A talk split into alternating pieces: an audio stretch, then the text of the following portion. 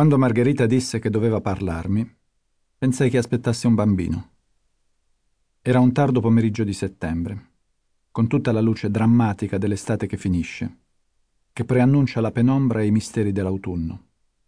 Un buon momento per sapere che diventerai padre, pensai distintamente mentre ci sedevamo in terrazza, il sole basso alle nostre spalle. Ho avuto un'offerta per un nuovo lavoro, un'offerta molto buona. Ma se l'accetto devo partire stare fuori parecchi mesi, forse un anno. La guardai con l'espressione di chi non ha sentito bene o non ha capito le parole. Cosa c'entrava questa offerta di lavoro con il bambino che avremmo avuto fra qualche mese? Non capivo e lei mi spiegò. Un'importante agenzia pubblicitaria americana mi disse anche il nome, ma lo dimenticai subito, o forse non lo ascoltai nemmeno.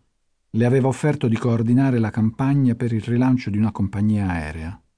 Disse un nome grossissimo. Disse che era una opportunità irripetibile. Opportunità irripetibile.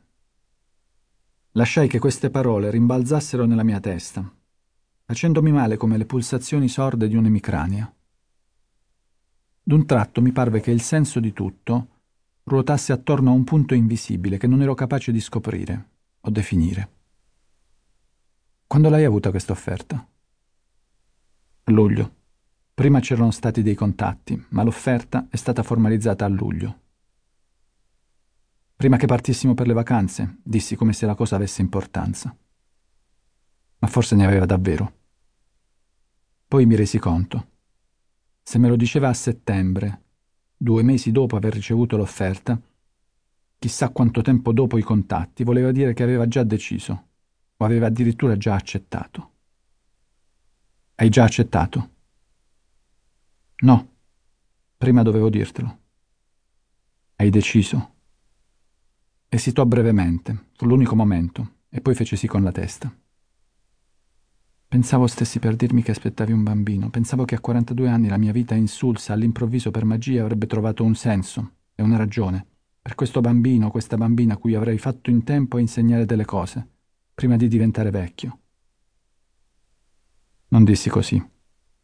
Mi tenni tutto dentro, come una cosa che ti vergogni anche solo d'avere pensato, perché ti vergogni della tua debolezza, della tua fragilità.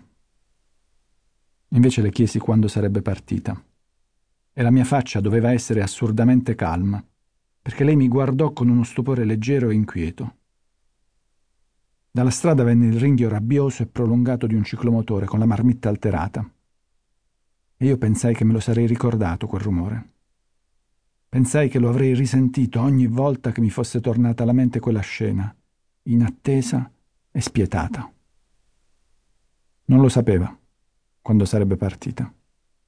10-15 giorni, entro la fine del mese, comunque doveva essere a Milano, per la metà di ottobre a New York.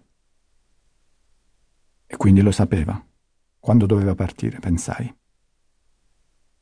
Restammo in silenzio per due, tre minuti o di più. Non vuoi sapere perché? Non lo volevo sapere il perché. O forse sì, ma dissi di no lo stesso. Non volevo che mi scaricasse addosso le sue ragioni, che sicuramente erano ottime ragioni, alleggerendosi il cuore o l'anima o dovunque le nostre colpe si vanno a posare. Io mi tenevo la mia di sofferenza e lei si teneva la sua. Ci avrei pensato nelle prossime settimane e nei prossimi mesi, a tormentarmi con quella domanda e con i ricordi e tutto il resto. Ma per quel tiepido, spietato pomeriggio di settembre bastava.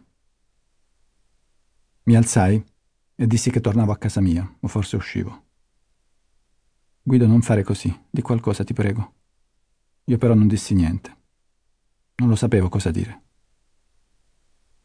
Non vado mica via per sempre, se fai così mi fai sentire un verme. Appena ebbe finito di dire quelle parole si pentì. Forse vide qualcosa nella mia faccia sperduta, o forse semplicemente capì che non era giusto.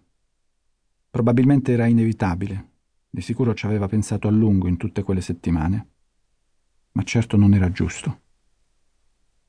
Disse altre parole, con la voce incrinata. Però sembravano quello che erano. Scuse. E mentre diceva queste parole, io smisi di ascoltarla. Tutta la scena prese la consistenza irreale di un negativo fotografico. Così rimase piantata nel mio ricordo.